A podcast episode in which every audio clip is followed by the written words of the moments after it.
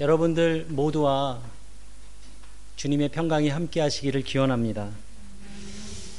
지난 주일에 어, 기도에 대한 어, 말씀을 나눴습니다. 어, 집에 돌아가면서 좀 아쉬움이 남았습니다. 그래서 저는 오늘도 어, 구약 성경에 나오는 두 개의 기도의 모범과 그리고 주님께서 가르쳐 주신 기도를 통해서 우리의 건강한 기도의 삶을 함께 생각해 보려고 합니다. 이 교회는 어, 모임과 흩어짐이 있습니다. 무슨 말이냐면 오늘 우리가 이게 예배를 드리기 위해서 모이지만 정말 그 신앙의 삶을 살아야 하는 것은 우리의 세상 속에서의 우리의 삶입니다. 그래서 우리는 다시 세상으로 흩어집니다. 그리고 세상 속에서 살아가는 우리들의 삶의 그 모습이 믿음의 질을 결정합니다.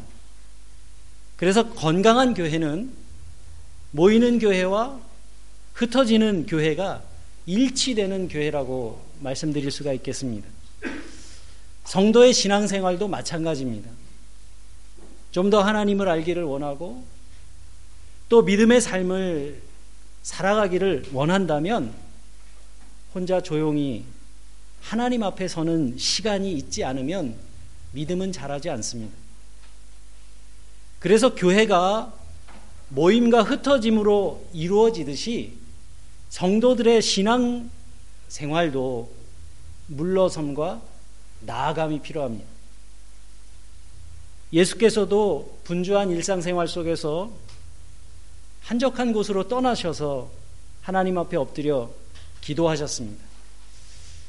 그래서 물러섬이라고 하는 것은 하나님께로 돌아가서 내 삶을 돌아보고 하나님 앞에서 내 마음을 조율하는 그런 과정이라고 이렇게 말할 수 있겠습니다. 그리고 나아간다고 하는 것은 하나님께로 돌아가서 내 마음을 그 하나님의 마음에 조율한 다음에 이제는 세상으로 나가서 우리에게 맡겨주신 그 소명을 이루어가는 그 일을 말합니다. 예수님께서는 물러서서 기도하셨고 또 주님께서는 섬김과 돌봄과 나눔의 삶으로 세상으로 나아가셨다는 것을 우리는 성경을 통해서 잘 알고 있습니다. 저는 지금 이 시대, 이 시대를 살아가는 사람들에게 부족한 것이 이 물러섬이라고 생각합니다. 기독교인이 물러선다는 것은 하나님과 대면하는 것이고 다른 말로 하면 기도의 시간입니다. 기도는 신앙인에게는 호흡과 같습니다. 영국의 존 웨슬리 목사님은 기도에 대해서 이렇게 이야기를 하셨습니다. 하나님의 사랑을 구하고 또 하나님을 기쁘시게 해드리려는 그 마음의 열망을 간직하며 살아가는 일체 모든 삶의 내용 그것이 바로 기도다. 저는 이 목사님의 이 말씀이 너무 좋습니다. 정말로 하나님을 향한 그런 열망을 품고 살아가는 사람들은 언제나 기도 속에 머물러 있다. 이렇게 말씀드릴 수 있겠습니다. 저는 오늘 구약 성경에 나오는 두 개의 기도의 모범과 그리고 마태복음에 나오는 주님의 기도를 통해서 우리들의 기도의 삶을 돌아보고 또 우리가 지향해야 할 삶의 가치가 무엇인지 나누려고 합니다. 먼저 소개할 구약의 기도는 야베스라는 인물의 기도입니다. 야베스는 유다의 후손으로 성경의 다른 곳에는 등장하지 않습니다. 오직 이 오늘 읽었던 본문 역대기 상 4장에만 짧게 등장하는 그런 인물입니다. 그래서 뭐 성경에서는 사실 그렇게 큰 비중을 차지하는 인물이라고는 할 수 없는데 언젠가 한국의 그 야베스의 기도라고 하는 그런 책이 이렇게 번역되면서 대히트를 쳤어요. 베스트셀러가 됐습니다. 그래서 널리 알려지게 된 그런 인물입니다. 우리가 성경을 통해서 이 야베스에 대해서 알 수 있는 정보가 몇 가지 있긴 한데 그거는 이 야베스라고 하는 사람이 예, 가족들 중에서 존경받는 사람이었고 또 그의 그 태어난 출생이 그렇게 평범하지 않았다 하고 하는 사실입니다. 뭐 그것이 출산 때 겪었던 어떤 산고였는지 아니면 뭐 다른 사정이 있었는지는 어, 짐작할 수 없지만 그 어머니는 이렇게 수고롭게 나온 이 아이에게 야베스라는 이름을 지어줬습니다. 그런데 이 이름은 어, 히브리 말로 히브리 말이죠 이름이 히브리 말로 오체브라고 하는 단어에서 자음의 순서만 바꾼 야베스라는 이름의 영어식 발음입니다. 그러니까 이 히브리어를 아는 사람들은 야베스라는 이름을 들으면 바로 오체브라는 단어가 떠오릅니다. 이 오체브는 고통이라는 뜻입니다. 보통 자식을 낳으면 좀 좋은 이름을 어, 지어주고 싶잖아요. 하리미, 하유리, 얼마나 예쁩니까? 동민이, 이렇게 예쁜 이름을 지어주고 싶은데, 이 아이를 낳는 과정이 얼마나 힘겨웠으면 아들 이름을 이렇게 지었겠습니까? 그러니까 이 성경은 야베스라고 하는 그 인물이 이 사람의 이름에서도 나타나듯이 고통을 숙명으로 안고 태어난 사람이었다라는 것을 소개하고 있는 겁니다. 하지만 성경은 그런 야베스가 가족들 가운데서 가장 존경받는 사람이었다 이렇게 기록합니다. 보통은 그 사람의 어떤 뭐 어떤 일을 이루었다, 어떤 업적이나 이런 것들을 기록하는데 성경이 야베스에 대해서 소개하고 있는 것은 그의 기도였습니다. 야베스는 자기에게 더 씌워진 그 고통이라는 그 운명을 그대로 받아들이지 않고 하나님 앞에 엎드려 두 가지 기도를 드립니다. 하나는 하나님이 내게 복을 주셔서 내 삶의 지평을 넓혀 주십시오 하는 겁니다. 그리고 또 다른 기도는 내가 모든 이 환란에서 벗어나서 근심 없는 삶을 살게 해 주십시오. 이렇게 하나님 앞에 기도했습니다. 그리고 성경은 하나님께서 그가 구한 그 기도들을 들어주셨다. 이렇게 기록하고 있습니다. 바로 이런 야베스의 기도가 현대인들에게 어필하는 바가 있었죠. 이 기도가. 그래서 이 야베스의 기도는 아주 유명한 기도가 됐습니다. 저는 이 야베스의 기도가 참 아름다운 기도라고 생각합니다. 하지만 우리가 이 아름다운 야베스의 기도를 바로 올바로 이해하기 위해서는 몇 가지 알아야 하는 사실이 있습니다. 이 야베스가 등장하는 이 역대기서라는 책은 바벨론 포로, 포로 생활에서 귀환한 돌아온 사람들을 위해서 쓰여진 책이었습니다. 그리고 이 역대기서 4장에서 유대 자손의 이름을 그냥 이렇게 쭉 누가 누가 누구를 낳고 누구를 낳고 쭉 하다가 갑자기 야베스라는 인물에 이르러서 비교적 자세하게 설명을 하고 있는데 왜 갑자기 야베스를 그렇게 설명하고 있는 걸까? 이런 질문은 이 역대기서가 어떤 책인지 알면 해결할 수 있는 문제입니다.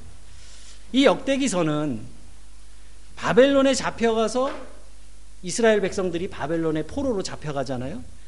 70년 동안 거기에서 포로 생활을 하다가 이제 돌아온 사람들을 위해서 기록된 책이란 말입니다.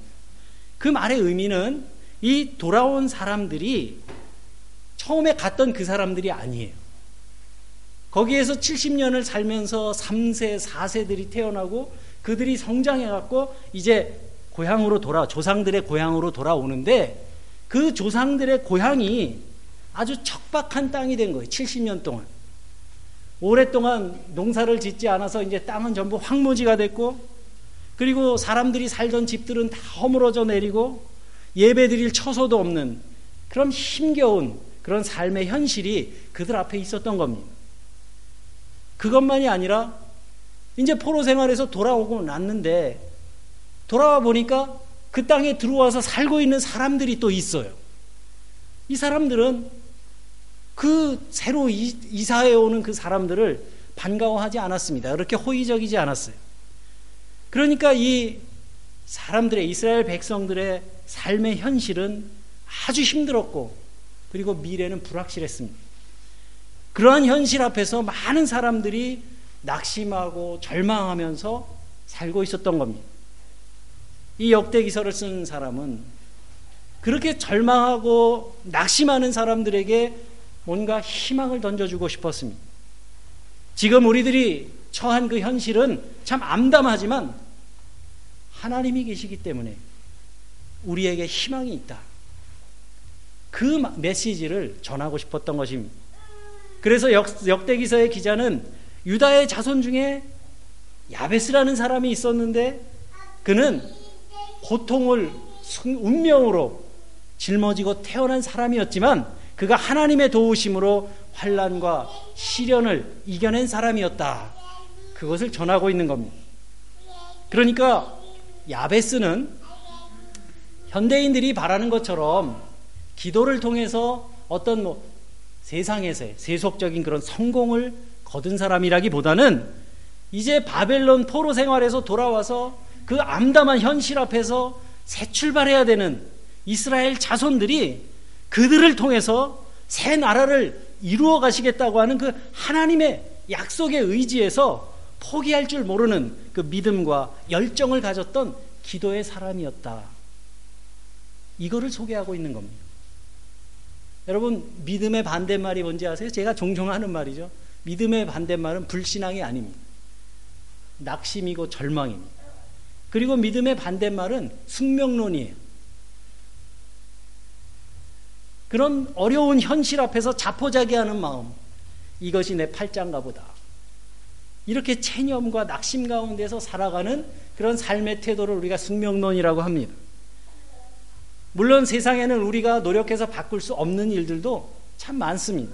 하지만 우리가 노력해서 바꿀 수 있는 일이라면 우리가 최선을 다해서 노력해야 될 겁니다. 야베스는 자기에게 더 씌워진 그러한 고통의 숙명을 벗어 던지기 위해서 노력했고 또 하나님 앞에 엎드려 기도했습니다. 그래서 그는 이러한 역동적인 삶으로 숙명을 극복한 극복해낸 사람으로 그 모델로 성서가 소개하고 있는 겁니다. 지금 우리들 가운데서도 혹시 여러분들 가운데서도 그러한 인생의 체념과 낙심 가운데 빠져 계신 분이 계시다면 하나님께 그것을 극복해낼 수 있는 힘을 달라고 이 아베스와 같은 기도를 드리시기 바랍니다. 성경은 그런 야베스의 기도를 하나님이 들어 응답하셨다. 이렇게 간결하게 기록하고 있습니다. 참 아름다운 기도입니다. 두 번째 소개할 기도는 잠언 30장 7절로 9절에 있는 아굴의 기도입니다.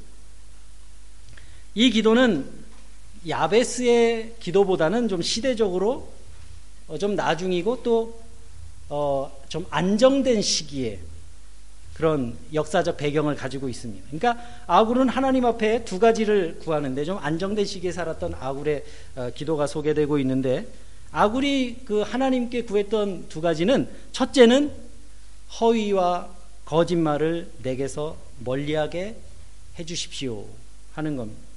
이 기도는 두 가지 의미를 갖고 있는데 하나는 내가 그런 허위 의식에 사로잡히지 말게 해 주시고 내가 거짓말하지 않으면서 살게 해 달라는 그런 청이기도 하지만 그러한 사람들로부터도 나를 지켜달라는 그러한 기도입니다.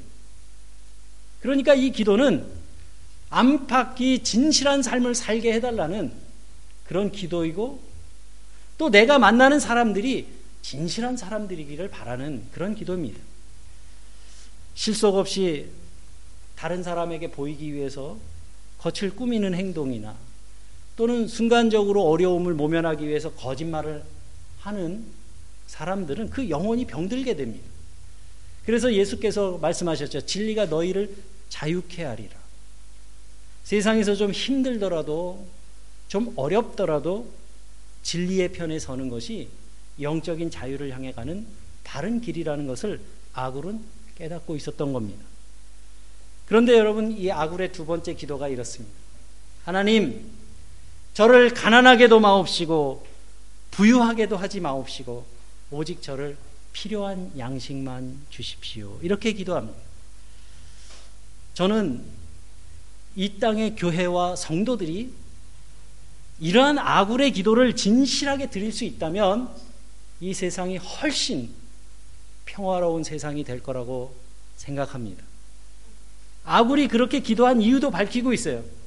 너무 가난하면 도둑질을 하거나 하나님의 이름을 욕되게 할지도 모른다고 정직하게 고백하고 있습니다.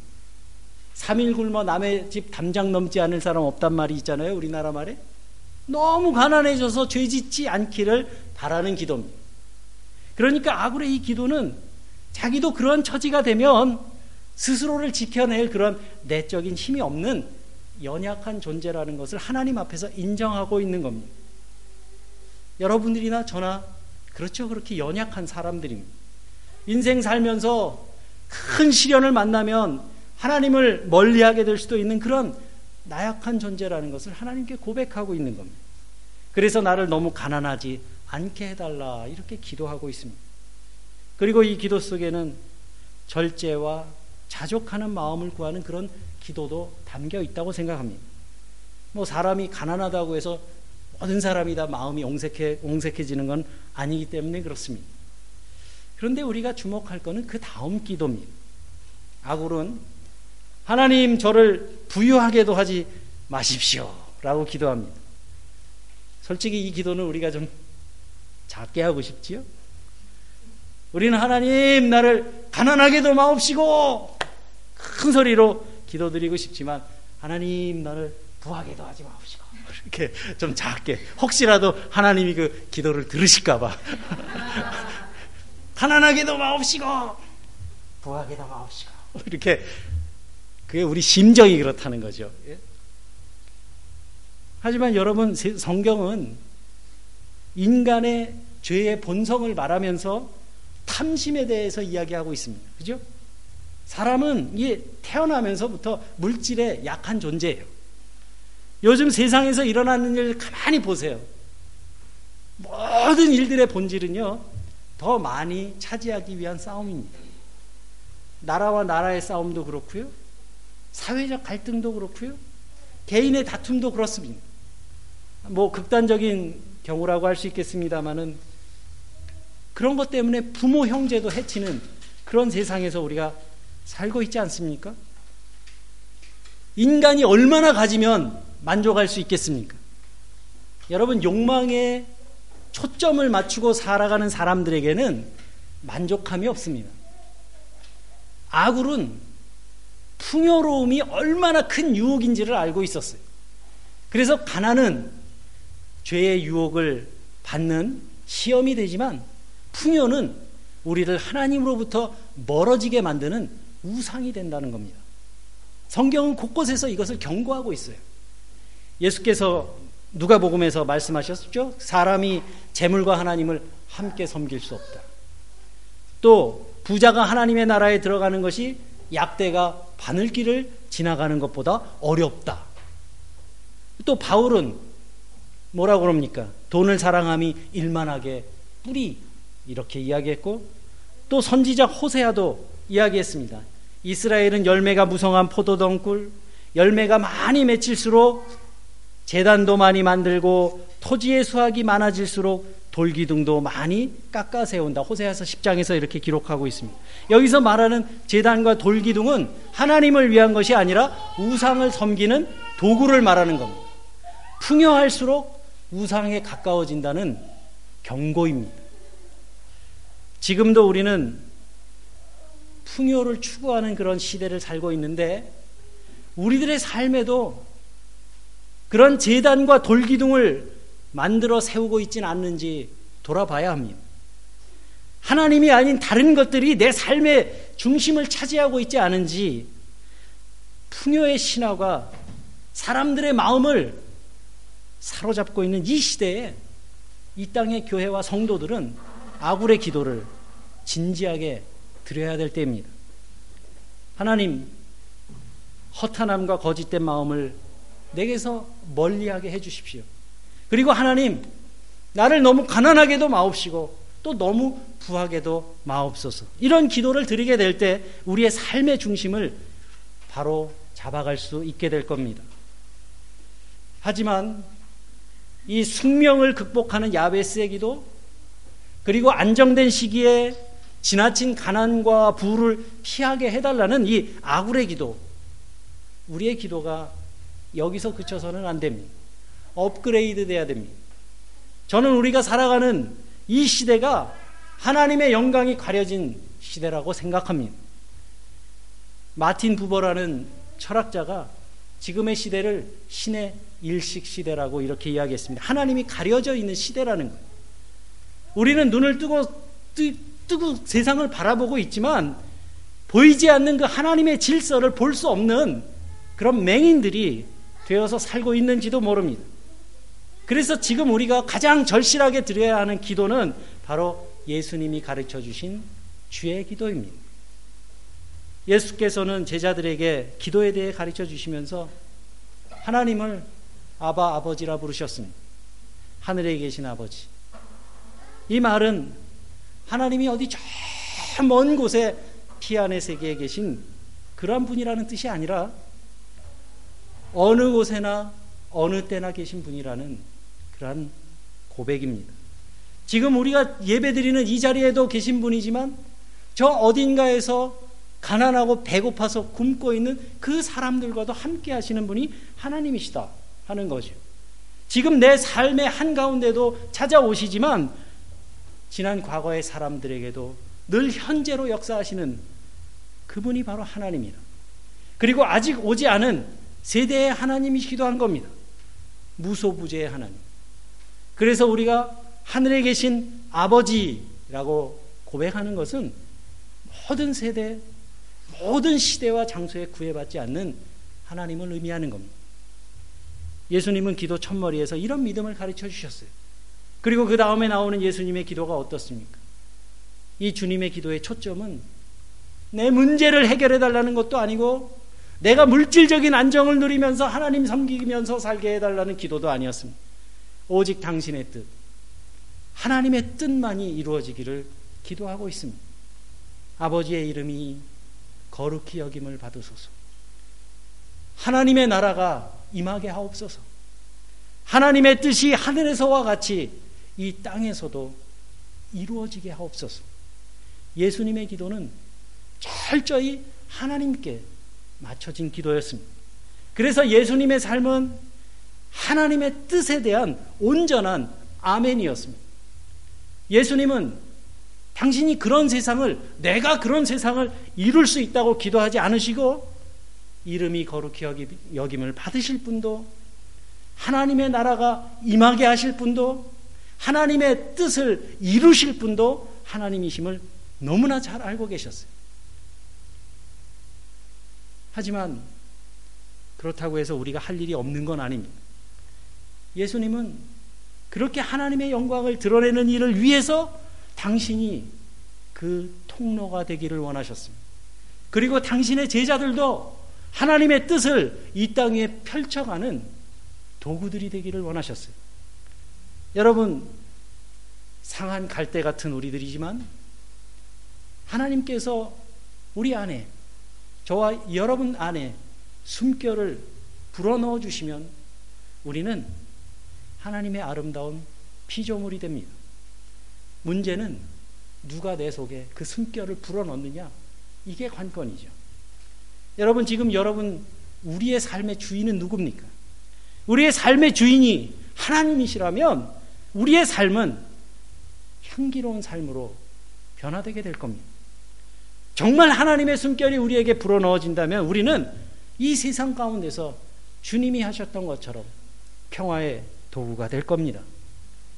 여러분 정말로 하나님 한 분으로 만족하십니까? 이 물음에 기꺼이 아멘 하지 못하기 때문에 지금의 많은 교회들과 성도들이 이 고생을 하면서 사는 겁니다. 여러분 우리는 야베스의 기도를 드려야 됩니다. 그래서 우리에게 더 쉬워진 그런 고통이라는 숙명에서 벗어나야 됩니다. 그리고 아굴의 기도도 드려야 합니다. 그래서 물질적으로도 죄의 유혹에서 벗어나서 안정된 생활을 누리면서 진실을 지켜갈 수 있어야 돼요. 하지만 거기에 덧붙여서 주님의 기도를 진심으로 드려야 할 때입니다. 우리가 진실함으로 주의 기도를 드리며 하나님의 영광을 구하게 될 때 우리의 삶이 우리의 영적인 삶이 맑아지게 될 겁니다. 믿고 구하는 것은 모두 받으리라 말씀하셨습니다. 진정으로 우리가 기도할 때 우리는 하늘의 능력을 덧입게 될 것이고 하나님의 영광이 이 땅 위에 나타나게 될 겁니다. 이 아름다운 계절에 우리 모두 하나님과 대면하는 그 기도의 생활을 통해서 우리들의 삶의 질서를 되찾고 또 내적으로도 더 튼튼해져서 하늘의 복을 이 척박한 땅 위에 실어 나르시는 그런 주님의 일꾼들과 통로들이 되어가는 유로룩스의 지체들이 되시기를 주님의 이름으로 간절히 기원합니다.